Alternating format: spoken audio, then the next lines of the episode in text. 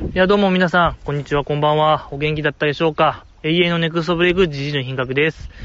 いやねえ、どうですか。わかる人にはわかると思うんですけども、もう今の挨拶でちょっとジジイの品格今日はちゃうなっていうのが分かっていただけたかなと思います。何を隠そう、私事でございますけども、普段はもう夜撮ってるんですよ。11時とか12時ぐらいに始めて、1時とか2時ぐらいまで、おるんですけども、河川敷でやってるんですけども、今日はまだ明るい。まだ7時過ぎ、夜7時過ぎでまだまだ明るい。素晴らしいですね。やっぱり今まで、ここ、百何十回やってますけども、全部夜でした。真夜中でしたけども、やっぱあれはちょっとジジイの負の感情がもうモリモリやったんで、やっぱりジジイのほんともうジメジメしたのが全開でしたけども、今日はまだもう明るい、カラッとしてますね。カラッとジジイで、じいちゃんカラッとで、これはいいのではないかなと。やっぱ明るいのはいいよ。おかしかったよ、今までが。あれが変なるよ、あんな時間にやってたら。やっぱり、暗かったらね、ほんま知らない鳥がいっぱいおったんで、夜って。ほんまに絶滅、白亜紀ジュラ紀とかにおった鳥みたいな、ほんま鳴き声バカでかい鳥がギャーギャー鳴いてたのがやっぱおかしくさせてたんでしょうね。やっぱ今、聞いたことある鳥とか虫の声、で、やっぱ安心しますし、心の平穏保たれますよね、ジジイの。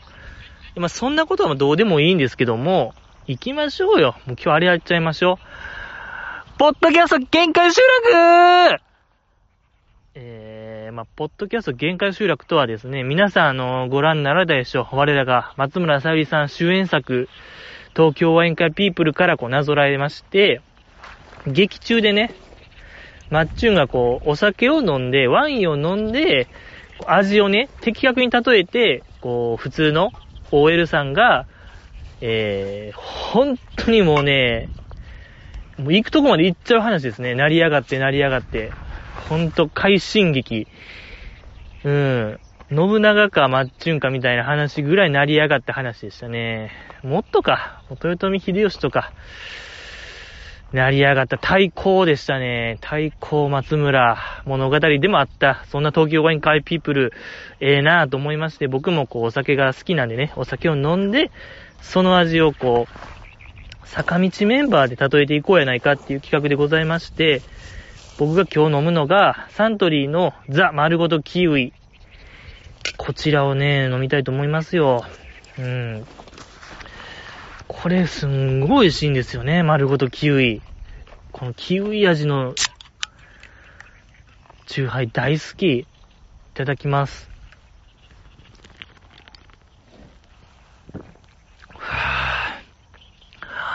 美味しい。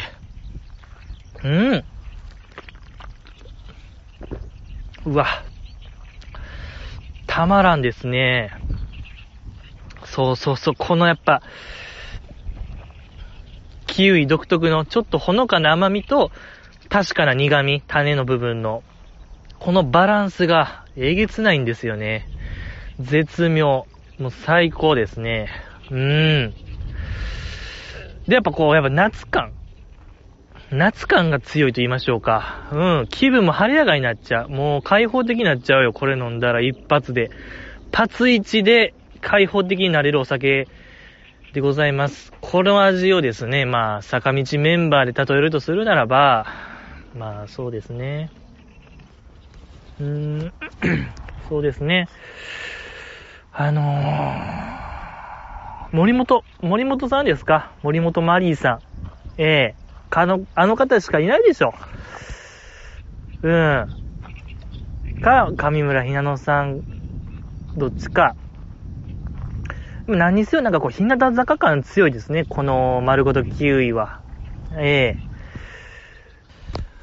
すのでね、君の目と舌で確かめてほしいよ。このキウイ飲んでほんまやって言ってほしいなと僕は思いますけども、ね、お酒が飲める方、だから下戸の方とかね、もう体質的に飲めない方とか、あと20歳未満か、そう、もう20歳未満は絶対もうやめてほしい、飲んでほしくない。もう一番嫌いなんで、高校生がね、お酒飲んでるやつが、とにもかくにも嫌いですね。もう本当に嫌い。いや、めちゃくちゃ、どれぐらい嫌いかな。高校生がお酒飲んでる SNS は、まあ、道端に車にひかれたカエルぐらい嫌いかな。ぺったんこになってるやつぐらいもう嫌いや。あんま見たくないですね。直視したくないぐらい嫌いですね。僕は高校生が酒飲んでる SNS は。勘弁ってはおだんし、はいでございますけどもね。まあそうですね。あとは何の話しますか。あれの話していいですか。僕が一番ここ最近で一番来た話と言いましょうか。来たなぁこれっていう、前回ハロプロめっちゃええやん素敵やんみたいな話しましたけども、もうそれで何でしたっけ、もう本当この閉塞感のある現代社会に風穴を開けてくれるアイドルおりましてみたいな話しましたけども、言っていいですか。その名前言わせていただきます。ビヨーンズです。ありがとうございます。はい、ありがとうございました。ありがとうございます。終わっちゃいましたけども、いや、ビヨーンズめちゃめちゃいいですね。もう勢いたまらないですね。本当にもう出す曲、ミュージックビデオめちゃくちゃいいですね。何度言いましょうか。なんかやっぱ僕の好きなものとしてアイドルソングとしてあんまりこう愛だ恋だ晴れた惚れたをそんなに言わないアイドルが好き。ビヨンズあんまり言ってないグループで、日本の DNA とかメガネの男の子とか、愛だ恋だもすごいこう誇張してやってると言いましょうか。ものすごいメガネの男の子も寸劇入れて、なんと言いましょうか。ほんとミュージカルっぽくやってちゃんとオチもある歌にして、いやー素晴らしい。そう、それでそのファーストアルバムビヨーンズファーストっていうやつがまたあれも名盤でしたね。もう多分ファーストライブもあんま知らないですけども、そこまでググってないですけど、多分ファーストライブも瀬戸利がファーストアルバムと多分同じ曲順なんかなっていうのが伺えるぐらいこう見えると言いましょうか。多分それを見越して作ってるほんま一枚で物語になってるみたいな一つのショーになってるアルバムは名盤、もうゴールドディスクですね。僕的にはもうプラチナディスク、ゴールドディスク、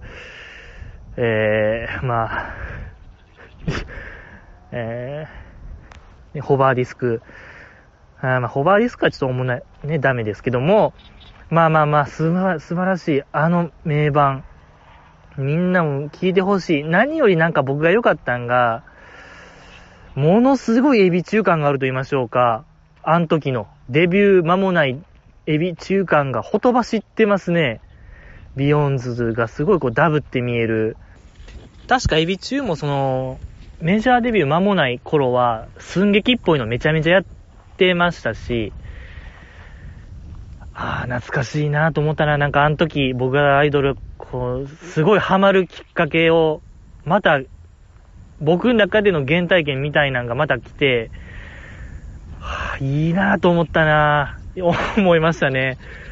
ちょっともう今週はここまでにしときましょう。ちょっとやっぱり乃木坂坂道応援ポッドキャストなんで、ただもう毎週やります。このビヨーンズのコーナーはちょっとごめんなさい、毎週やろうと思ってますんで、ご了承くださいませということで、いやもうとんでもない、なんか自分の中でこのハロプロへの今吸引力と言いましょうか、持ってかれてますね。もうライブもう行くと思いますし、ビヨーンズの単独ライブ今やってないんですよね。今なんかハロプロ全体でツアー回ってるんですよね。そう、そこまで調べたんですけども、で大阪は中止になって、もう奈良公演もう終わっちゃってるんですよね。そう、もうツアーもファイナルやから、まだでも今年まだチャンスあると思うんで、関西来たらもうほぼほぼ必ず行くと思いますね、僕は。はい。大変ですけども。いや、本当に心持ってかれがちです。ガチというかもう、引っ張られてますね。だからもうほんとハロプロになっちゃうかもしれない。このままやと。このままやと、ハロプロポッドキャストになっちゃう可能性もゼロではないですね。なんやろ、ほんまもう、もう、助けてくれみたいな。違うな。いや、もう、じじいがじじいであるうちに早く打ってくれみたいな。ためらいなくちょっともう、人思いにやってくれみたいな気持ちですらあれですね。ありますね。はい。さっきのなんか、うわーみたいな、ちゃうか。ちゃうな。うん。もうほんまゾンビ映画のあれみたいな、なんか、ゾンビになる前にもやってくれみたいな、人も、人間であるうちに、人間の尊厳を保つために殺してくれみたいなもんで、ほんともうみんなでちょっとね、じじいがハロプロ言い出したら、もうみんなで、おいおいおいおいみたいな言ってほしいなと思いますよ、じじいとしては。なんか与田祐希、鈴木彩音とか、止めてほしいなと思いますね。もう間もなく出るんちゃうかな、ジジイのほんと。いやー、ハロプロジェクト最高みたいな。なんかゾンビ的な感じになると思うんで、その時は本当にみんなでちょっと引き止めてほしいなと思いますね。引き止めるというか、なんかでもこの例えちゃいますね。今なんか話してみたものの。この感じだともうハロプロタイコールゾンビみたいな、あかんやつみたいな象徴みたいな、なんかちゃうな、受け取られてもしゃあない話ですけども、今は例えば嘘ですね。嘘というか失敗ですね。例え失敗のマキーでございましたけども、いや、いいじゃないですか、ハロプロタも全然素敵やん。ねえ、やっぱ坂道も良かったのよ。あれ見ましたよ、僕あれ。日向坂の新曲、君しか勝たん。今すごいもうバンバンテレビ出てますけども、ミュージックフェア見ましたよ、僕。中でも。ミュージックフェアの君しか勝たんは、録画もしましたね。はい、ありがとうございます。見ましたけども、君しか勝たん、すごいですね、あれ今。もう、フォーメーションダンス、決定版みたいな、これで決まりみたいな、もう、エグフォーメーションちゃいました?ほんまもうテレビで見せるよと言いましょうか。いろんなカメラの角度から感じに見えるように、フォーメーションもパパ変わって、飽きさせない、いろんな展開を持たせるダンス、すごいなと思いましたね、君しか勝たん。いや、坂道のフォーメーションダンスの歴史とかちょっと調べたいなと思いましたね。やっぱ僕としては、やっぱ帰り道は遠回りしたくなるぐらいから、でも、欅も、すごい、なんかやってたな。二人セゾンとかすごかったな、なんか。でも、今のやっぱ決定版は、君しか勝たんなのではないかなと思いましたね。すごかった、あれは。練習量すごいんやろなと思いましたし、あとあれどうなったんですか?日向坂のヒット祈願のチアリーディング、チアダンス、生配信。ちょうどあれね、乃木坂のアンダーライブと丸かぶりで、ねえ、これはなかなか究極の選択がありましたけども、僕はちょっとアンダーライブ撮った人間でございますけども、成功したんですかね、まだうまいことやってましたもんね。日向坂で会いましょうでずっとこう練習の様子を流してましたけども、いろんな苦難があって、で中でもそのカトシセンターカトシのバク転が一番の見どころやみたいな感じでやってましたけども、番組内では一回もバク転してる様子は映してなくて、ずっと練習の風景だけで、果たして本番できるのかみたいな引っ張り方でしたけども、できたんですかカトシはバク転。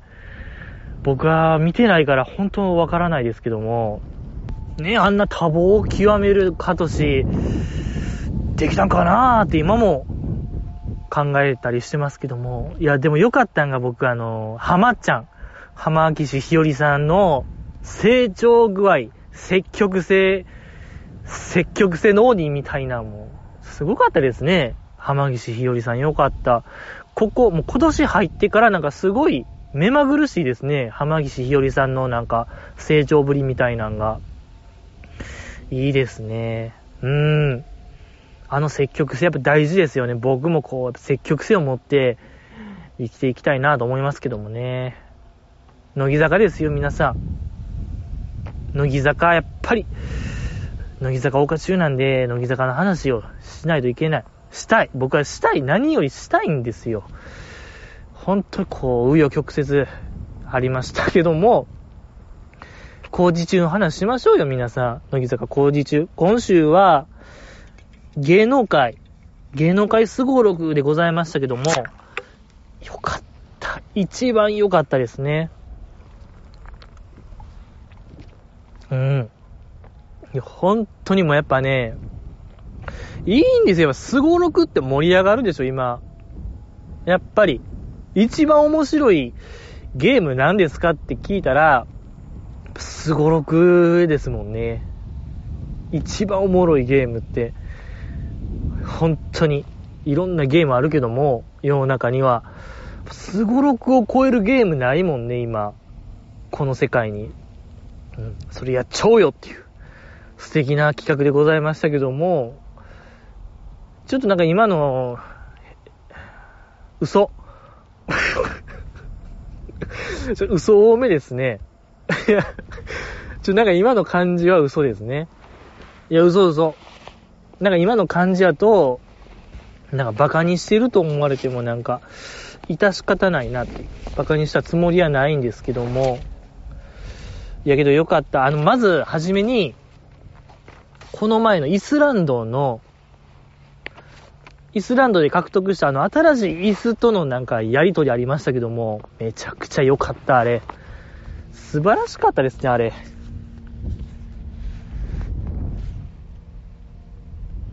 で、設楽さんが、じゃあ最後、発案者のこの斎藤から、椅子になんか挨拶してもええか、ちょっと立ってやってくれるか、みたいな時に、他のメンバーが立ってましたけども、アスカちゃんだけじゃなく、その時にやっぱ井の一番に立ってたんが、ひなちまとまいちゅにやったのが良かったんですよね。そう、やっぱひなちまは教場でね、風間教練出身ですから、鬼の、やっぱパッとも立って、パッと早かった。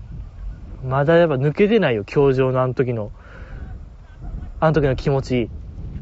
でやっぱ毎中もやっぱ社会人 OL 経験してますから、やっぱその辺のなんかね、嗅覚すごかったですね。毎中も嗅覚えぐかった。もうスパッて立った速さは本当やっぱ良かった。もん見たなと思いましたね。素晴らしかったですね。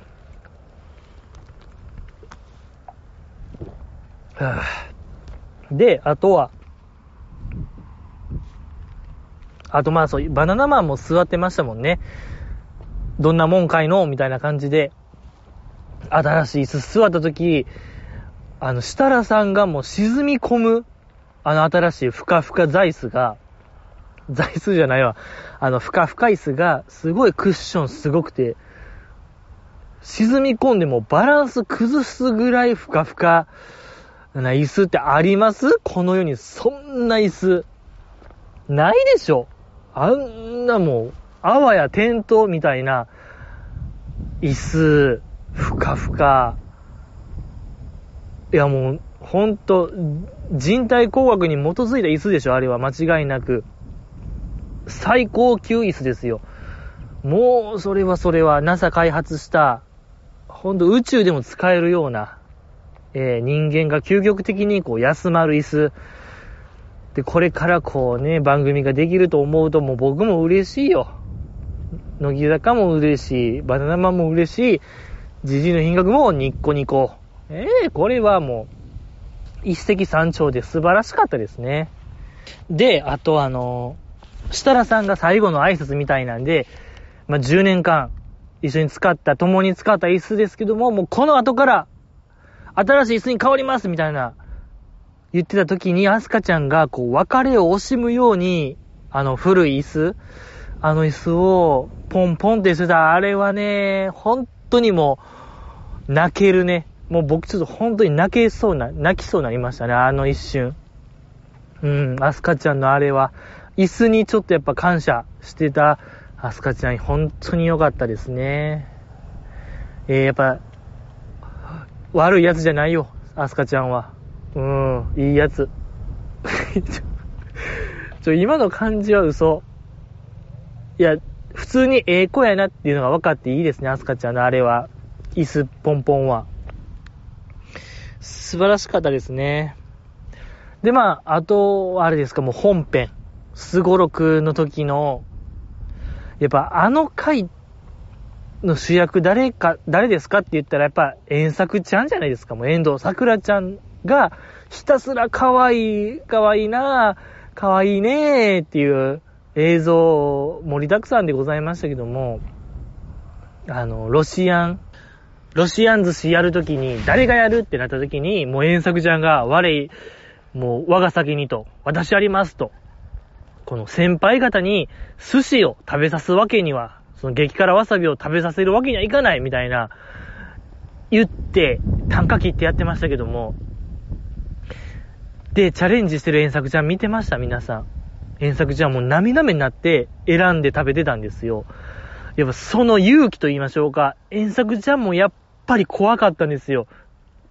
大量わさび辛いよあれ、お口辛いになるからね、もうそんなに絶対嫌よ。遠足じゃもうほんと怖い中、目をうるうるさせながら食べてた。やっぱね、献身性、自己犠牲みたいな映像、めちゃくちゃ良かったでしょ、これは。株上がったでしょ、遠足ちゃんのね。良かった、あれは。いや、ほんともう僕が食べるともう言ったもんね。なんなら。やっぱ遠足ちゃん見たら、やっぱジジの品格も最近わさびを食べれるようになったんで、もう僕行くーってジジやるーって言ったんですけどね、テレビの前でちょっと届かなかったですけども、いやもうそれぐらいなんかやっぱいいですね。今までいなかったですね、そういえばそんな感じの子、乃木坂に。西野さんがそれに近かったですけども、よりさらになんかはかないじゃないですけども、まあ、なんか守ってあげたくなる子、トップ3入るでしょう。世界でもトップランカー遠藤桜なるのじゃないかなと思うぐらいこう良かったですね、遠作ちゃんの。でね、結果普通のねお寿司で良かったってもうみんな思ったでしょ。胸を撫で下ろしたもん、僕もはーって、よかったねえ、チャレンジ失敗やけども嬉しいってなったもんね、僕は。よかった。で、あとよかったんがですね、3期生チームですかね、梅ピオが私こういうゲーム、乃木坂工事中のチーム対抗系は大体勝ってるんで多分今回も勝てるでしょうみたいな、またこう大きく出て、なかなか苦戦してましたもんね、あのチーム。1分以内に泣けるか、みたいなチャレンジの時、あの時のヨダちゃんがめちゃめちゃ良かったんですよね。私には秘策があります、つって、で、設楽さんでしたっけ？他のメンバーが、どんなのって聞いた時に、ヨダちゃんがアクリル板からこう首覗かせて、いっぱいあくびすればいいんだよって言ってた、あれ。めっちゃ可愛い。何これ、おとぎ話やん、もおとぎ話みたいな可愛さ、絵本にしたいなと思いましたね。僕はあの瞬間を切り取って、うん、いっぱいあくびすればいいと思うよみたいなあの瞬間は良かったですね。素晴らしかったよだちゃん、あれ可愛かったなぁ。良かった。でね、その後もこうよだちゃんあくびとかいっぱいしながら、ラストなんか15秒ぐらい、20秒ぐらいになったらこう目を見開いて指使ってこう目を瞬きせえへんようにして涙出させようとしたあの作戦、ちょっとだからこうおどけた感じになってるヨダちゃんがやっぱめちゃめちゃ可愛かったですね。目をかっぴらいてるやつ、あれやっぱ見たらヨダちゃんの目のでかさみたいなのがすごかったですね。際立ってましたもん。人体模型みたいな感じになってましたもんね。人体の不思議点みたいな、すごかったヨダちゃんの時。怖かった、ちょっと怖かったもんね。怖かった。怖さもあった。でも可愛かったですね、ヨダちゃん。カッピラキヨダちゃんも。カッピラキヨダちゃん良かったですね。うん。久保ちゃんがね、結構惜しい感じでしたけども。良かった。惜しかったですね、あのチーム。で、その後になんか4期生チームも同じチャレンジしてて。で、あの時のやっぱ早川さんがすごかったですもんね。ちゃんと泣けてましたし。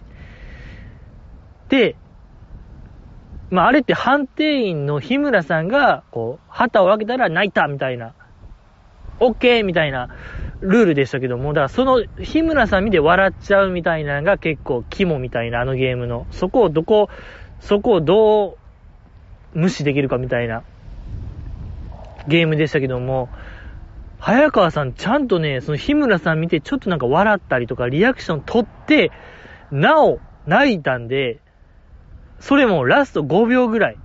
5秒の時間余らせて泣いたんで、あれ実質制限時間1分でしたけども、もう30秒ぐらいで泣けたあの、早川さんやばくないですか？実は、制限時間およそ半分で泣いた早川聖羅という、希代の女優。これはちょっと皆さん、すごいよ、あの人。すごかった。あと、まあ、マッチュンチームが、モノマネの時、モノマネのマス踏んだ時に、こう説明してる時に設楽さんが、その、くじで引いた、モノマネをやってもらいますみたいな説明してる時のマッチュンがめちゃくちゃ良かったですね。やっぱりこう百戦錬磨、バラエティの女王、もうどんな状況でもお笑いに変えれるアイドル松村さゆりが、あの瞬間モノマネのマス引いてルール説明聞いてる時の顔がマジで嫌な顔してた。あの瞬間やっぱみんな見てほしいよ。マッチュンの唯一やっぱ苦手なジャンルモノマネなのではないかなと僕思いまして、確かにやっぱ見たことないくないですか？マッチュンがモノマネしてる映像、やっぱ苦手なんですよ。やっぱあのマッチュンでも苦手なジャンルがあったんですよ。これはもう大収穫ですよ皆さん。これなんですよ。意外や意外でしたね。盲点とはこのことちゃいます？いや、マッチュンならなんかできそうなもんですけども、やっぱ本気で嫌な顔してた。あれはね、良かった。めちゃめちゃ良かったですね、松村さん。素晴らしかったですね。まあ、その後のひなちゃんも良かったですね。うん。フワちゃんですか。フワちゃんのモノマネも、もう完璧で、もう完コピでしょ、あれは。ほぼ。うん。ひぐちゃんですよね。ひぐちゃんでございましたぐらいですか。まあと最後4期生チームがまたロシアン寿司チャレンジしてましたけども、早川さんがチャレンジで失敗してましたけども、その時に日村さんがこれが芸能界やからみたいなあのセリフめちゃめちゃ良かったですね。うん、やっぱそのワンミスでもう全てがおじゃんになりますよみたいな、やっぱあの厳しさみたいなのを端的に言ってた日村さんも良かったですね。まあ確かにそうですもんね。芸能界って割とワンミスで終わり、まあ芸能界に関わらず全てにおいてまあそうかもしれないですけど、ワンミスで終わりですよ皆さん。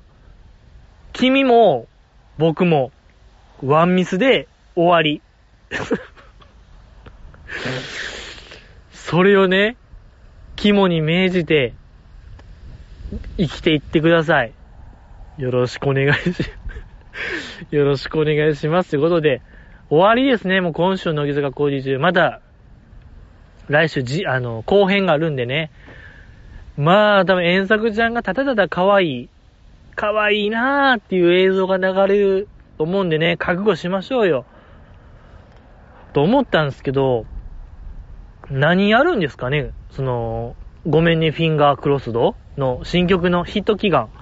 あんだけ良かったんですから、日向坂の君しか勝たんが。いや、乃木坂何するんかなと思いまして。まあ、いやでもその、ねえ、フィンガークロスドってその幸運を祈るみたいな意味ですから、けどね、前回、僕は僕を好きになるでこう、運試しみたいな企画やってましたしね。そう。3人連続大吉引くチャレンジやってたから、何をするんかなっていう、あれはあるんですけども。いや、ほんま、やっぱすごかったでしょ、チアダンス。めちゃくちゃ良かったからね、乃木坂何すんのかな。いや、あれにも対抗できるのって言ったらやっぱ、なんかなやっぱPV でね、ミュージックビデオで車が結構フィーチャーされてたから、遠作ちゃんがこうもう教習所行くみたいな企画でもいいんちゃいます？一発免許取るぞみたいな、なんかそういう仕組みあるんでしょ？免許ってなんか、座学とか受けんでも、運転さえできれば取れるみたいな話聞いたことあるんで、遠作ちゃん、それするんちゃうかな。一発免許企画。一日で取ろうや、みたいな。いや、それやったら、超えるよ。日向坂超えれる。いや、それももう、なんか普通のオートマ車とかじゃなくて、もうなんか4トントラックみたいな。ほんま、タンクローリーのやつみたいなんを、取得。いや、まあ、取ったところでヒットしいひんな、CD 別に。4トントラック、1日で取れました。一発免許 OK です、合格ですね。なっても、売れない。すごいなってなるけども、いや、もう何すんのかなっていう。多分また再来週とかやるんちゃいます？うん。まあ、そっか、マッチュンが主役なんかな。遠作ちゃんが頑張るんかなと思ったら、やっぱでも遠作ちゃんってね、守りたくなる存在ですから、遠作ちゃんがこう、ガシガシ頑張るよりも、やっぱ最後のマッチュンが、何かこう、チャレンジする、のもあるかなと思いますけども、何をするのが楽しみですね、乃木坂のヒット祈願。まあ、けどやっぱ、乃木坂のこう、ヒット祈願って結構、なんか、開運ツアーみたいな多いですもんね。ヨダちゃんとモモコのその逃げ水の時もなんか、ウミガメ見ようや、みたいな企画とかやってましたし、そうね、多分、そう、ご来光を見たりね、そうよ、この前、富士山のね、登山してご来光を見ようや、だから多分、なんかそういう開運系ヒット祈願ですか。そっか。そうやね。なんか、そんな気がしてきました。ありがとうございます。電波組の話、アンダーライブの話ですね。アンダーライブありました。皆さん、ご覧になりましたか？山崎玲奈さん、座長の、いや、山崎玲奈さんの思い出と言いましょうか。僕が、初めて乃木坂の握手会に行った時、インフルエンサーの時ですかね。その時、全国握手会やったんですけど、マッチュンとにかく握手したいなと思って、マッチュンレーン並んでたんですよ。で、全国握手会ってこう、一人じゃなくて二人と握手できるんですよ。で、その、マッチュンプラスザキレナさんやったんですよね。大阪の、あの時は。で、ザキレナさん、ごめんなさい、僕マジで、その時乃木坂人数、3、4、4、5人とかかな。片手で数えるぐらいしかメンバー把握してなくて、ザキレナさんなんてごめんなさい。何にも知らない状態。しかもその時、ザキレナさんの体調悪くて、マスクをして参加しますと。プラス、喋れないですと。なんか身振り手振りで頑張りますみたいなアナウンスがあったんですよ。で、とりあえずまあ、その日初めてググってザキレナさんとはどういう方なのかをググって、まあ、ようわからん、もう4年ぐらい前で、情報もそんななくて、これは参ったと思いまして、まあ、でもこの GG のこのアイドル握手会の歴史と言いましょうか。ほんと事故。もう事故の連続、もう事故物件とも言えるぐらい、こう事故しか起こしてない人間やったんで、まあ、なんとかなるでしょうと。なんかまあジジイがなんかかましてアイドル困らすみたいなんが、いや僕としては良かれと思ってやってるんですけども、ちょっとやっぱアイドルの方からしたらもう困らすようなことを、まあ、散々やってたんですよ、その頃。で、まあ、やったろけー思って、やっぱジジイ、その時ちょっと頭のネジがぶっ飛んでたんで、で、なんか、まずザキレナさんだったんですよね。ザキレナさん握手して、その後マッチュンみたいな流れで、ザキレナさんと初めて対峙して、なんかジジイが、なんかまたしょうもないこと言ったんですよ。なんか受け狙いみたいなこと言って、何言ったんかな？まあ、なんかどうしようもないこと言って、普通やったらアイドルの方はもう困り果てるんですけども、なんかこうキョトンとすると言いましょうか。なんですけどもね、やっぱザキレナさんも例に漏れることなくね、キョトンとしてましたね、ジジイのなんかどうしようもない一言にっていう記憶はありますね。だから僕の乃木坂初接触はザキレナさんやったっていうのはね、すごい覚えてるんですよ。で、その後のね、マッチュンもなんか変なこと言って、変な感じになったっていう記憶はあるんですけども、まあ、その、ザキレナさんセンターの錆びたコンパス、見ましたか皆さん。ミュージックビデオ。めちゃくちゃ良かったですね。あれ、まあ、冒頭の、ザキレナさんがなんか、一人セリフ喋った後に、二期生の三人が、ズンナとミリアちゃんとキーちゃんかな、その三人がちょっと離れたとこから、ザキーみたいな、呼びかけた後に、ザキレナさんがなんか手を振るみたいな。で、その後その三人が、ヘラヘラ笑うっていうシーンある。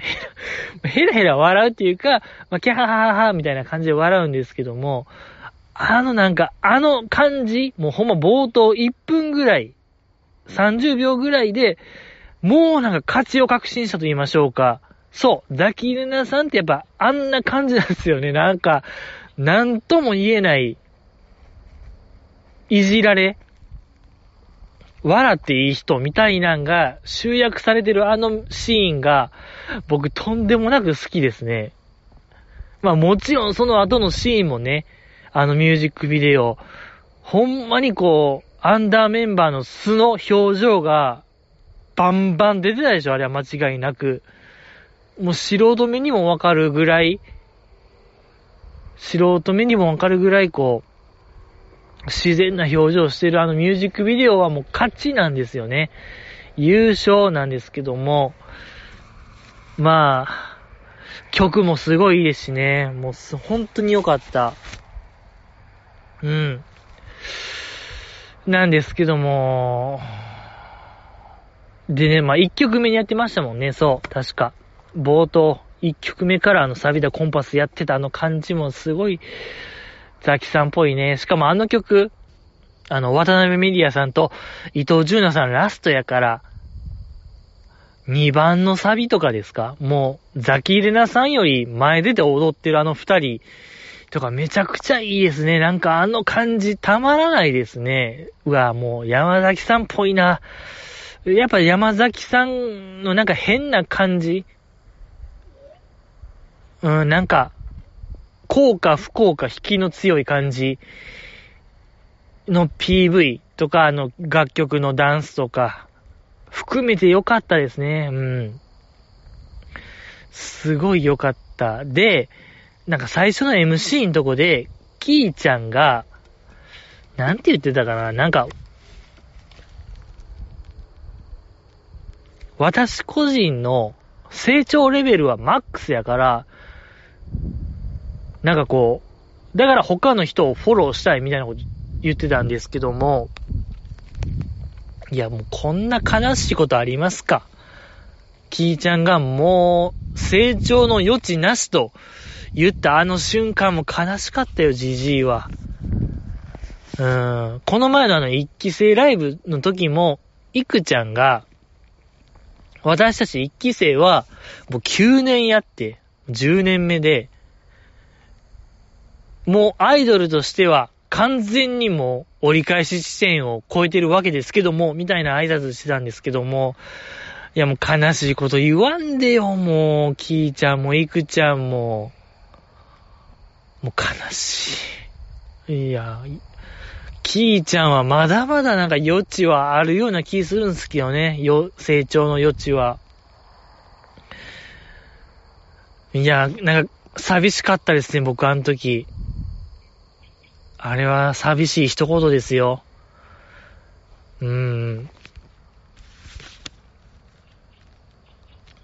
で、まあ、あとどうですか？あとまあ、アウトオブザブルーもね、アウトオブザブルーの2期生バージョンもすごい良かった。ですね。2期生ハウスですか？ここでやってたやつ。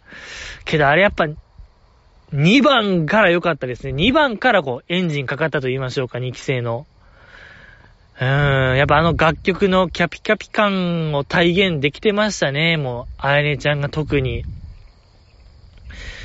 あやねちゃんのやっぱキャピキャピ感はね、これやっぱもっとね、運営がなんか掘り下げるべき案件やったのではないかなと思いましたね、あの時。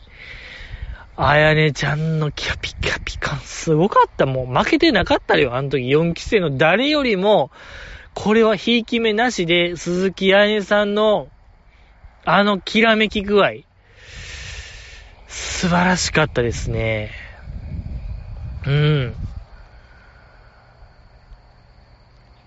まあ、キーちゃんもなんか、そうやねんな、そう。やっぱ、もう成長マックス言うてたキーちゃんもなんだかんだでやっぱね、成長マックスかもしれないぐらい良かったですね。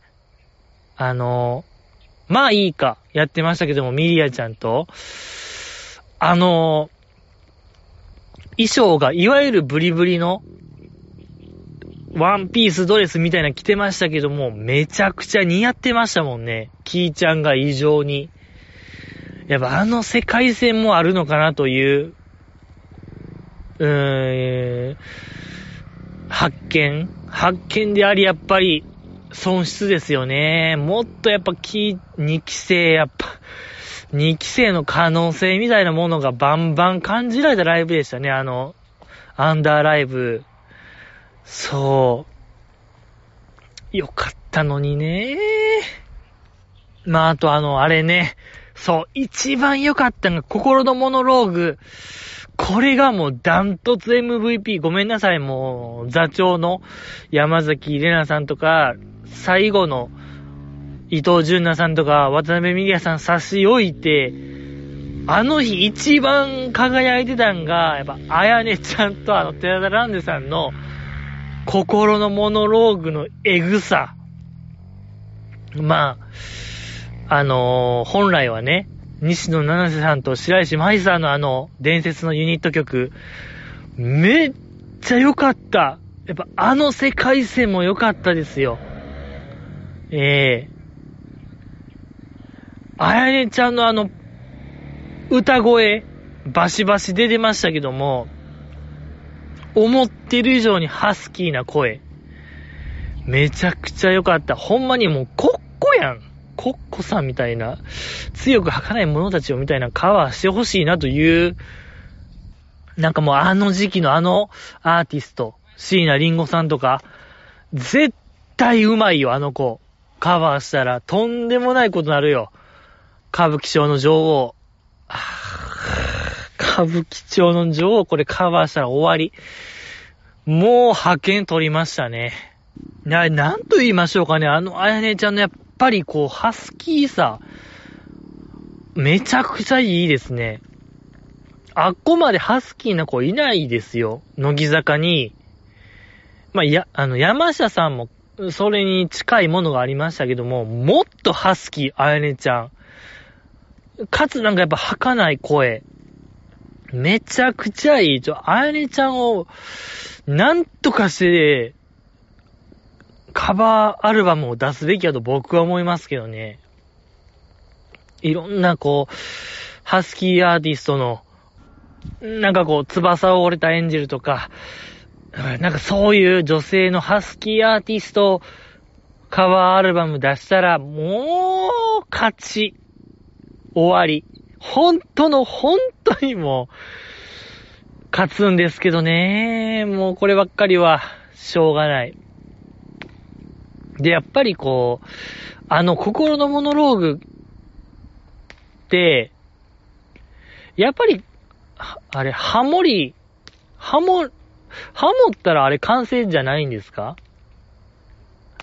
あのあやねちゃんと寺田蘭世さんのやつハモってないバージョン、二人とも同じとこ歌ってましたけども、あれやっぱりね、西野さんと白石さんの曲ですから、やっぱ陰と陽みたいなのを強く打ち出してほしいなっていうあれはあったんですけども、あ、でもやっぱそうね、西野さんも白石さんもハモってなかったもんね、そこは。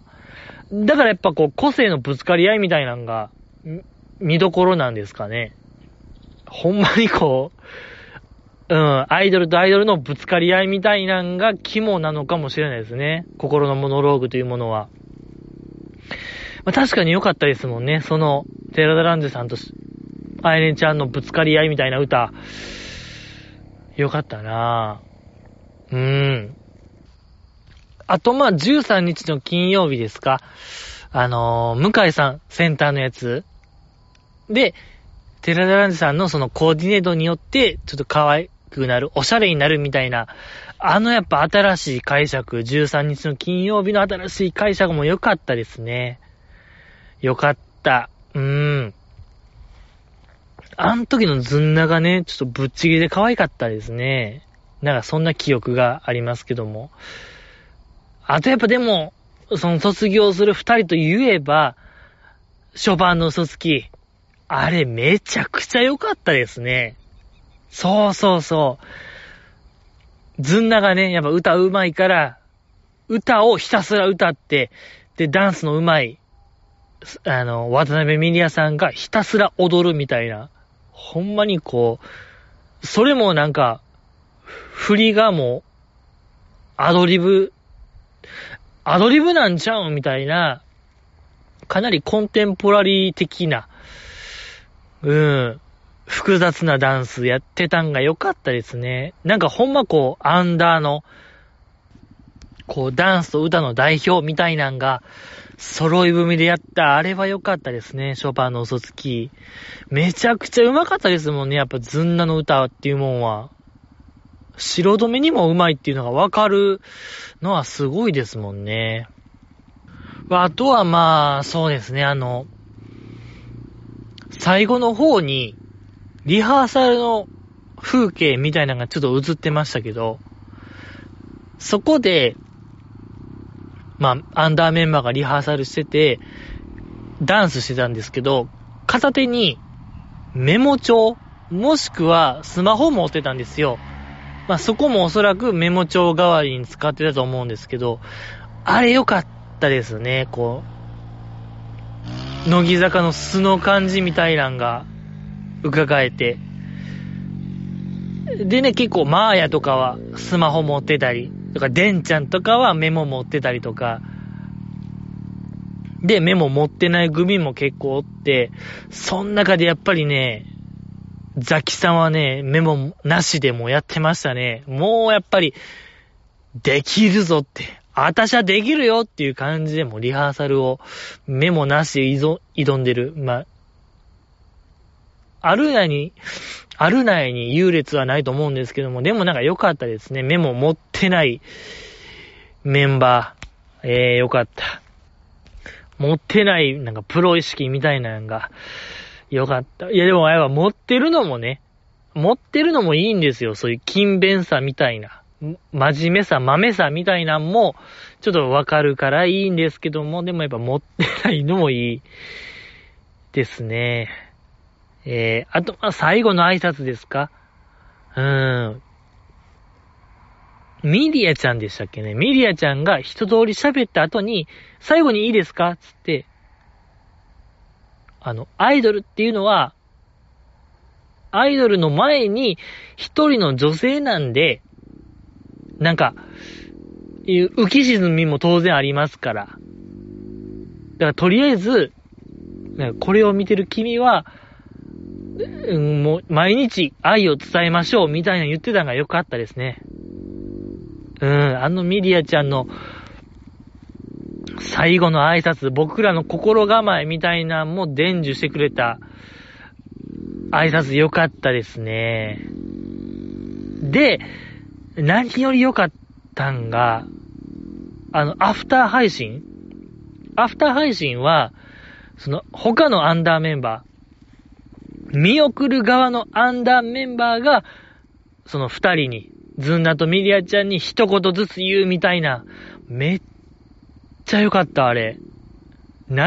あっこで、三期生がとにかくこう、ほぼ全員涙流しながら、お世話になりましたみたいな言ってる。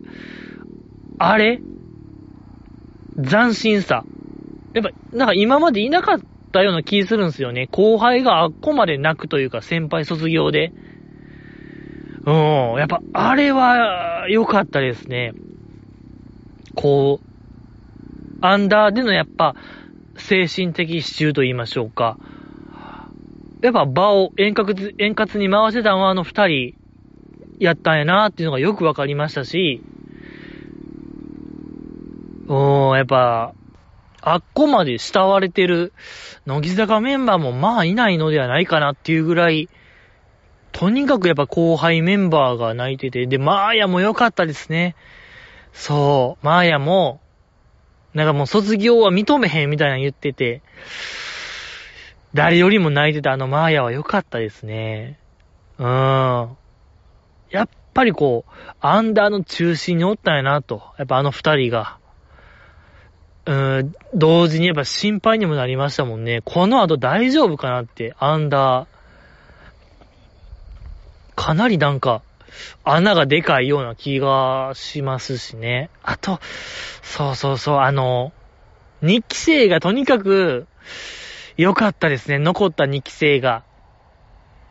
ザキさんと、あやねちゃんとキーちゃんとが、やっぱしきりにこう、友達みたいなのを強く出してたのが良かったですね。ザキさんも、メディアには絶対言わないけども、これからも絶対誘うからと、遊びとか食事には絶対誘うからみたいなのとかも、めちゃくちゃ良かったし、で、何より、あやねちゃんが、その二人のことを友達って言ってたあの瞬間、堀ちゃんの時も言ってましたけども、堀ちゃんの時は親友って言ってましたけども、やっぱ、あやねちゃんはもう2期生をメンバーとかよりも以前に友達と捉えてるあのあやねちゃんの人間性、これなんですよ皆さん。もう花丸20丸でしょ、あやねちゃんは。これめちゃくちゃ良かったねえ。やっぱりあとザキさんもミリアちゃんの好きそうな美術館あったらすぐ連絡するとか言ってましたけども、やっぱ気になりますもんね。ミリアちゃんの好きそうな美術館ってどんなんやろうって、まあなんか展覧会みたいなことでしょ。どんなんかなぁ。意外にこうピラミッド展みたいな好きなんちゃいます？ミリアちゃん。うん。ミイラ展みたいなとかやっぱ気になりますね。うん、やっぱその2期生がとにかくやっぱ同期を友達として捉えてる関係性はいいですけども、オールナイトニッポンですか、この前のズンナとミリアちゃんがゲストの時にちょっと暴露してましたけども、その2期生会っていうのがあって、まあ毎年1回メンバー全員集まってご飯を食べる日を設けてるんですけども、とある年はミリアちゃんとマイチュンしか参加せえへんかった、あと全員ブッチしたっていう伝説の話とかもすごい良かったですもんね。ぽいなーっていうあの感じ、ぽい、なんかね、やっぱぽいんですよね。ぽい、なんかやっぱこう2期生を象徴する話ですもんね。2期生会参加者2人で、なんかまあずんなとかからも最後駆け込みできたって言ってましたけども、まあ基本2人、参加者2人の2期生会の話は、これはね、もう僕のやっぱ定期的に伝えていきたい、もう絵本とかにして後世に伝えたいお話でございますもんね。あれはよかったね。え、まあ、今週はそんな感じじゃないですか。もうすごいバイクが近くでね、もうブンブンブンブンやってるんで、もう帰りたい。僕としては一刻も早く帰りたいんですよ。こんなことをしてたら、もういつも来るのかあのバイクが、怖いんですよやっぱり。もうちょっとあったんですけどね、アンダーライブの話はあったんですけども、これはまだ今度ですし、電波組の話をしたかったんですけども、そう、今週あったんですよね。電波組のライブ、新体制での一発目のライブがあったんですけども、それはまだ次回ですね。やっぱりこう、バイクがすんごいよ、ブンブンブンブンブンで、危ない。これはもうね、緊急事態宣言発令です、僕の中で。コロナよりも怖い、これは。危機的状況なんで、もう僕は帰ります。もうはい、また来週お会いしましょう。お便りは今週もゼロでございました。ツイッターでね、質問箱があるんでね、匿名性、プライバシーは遵守されるんで、もう守られるんでね、忌憚な意見お待ちしております。ありがとうございました。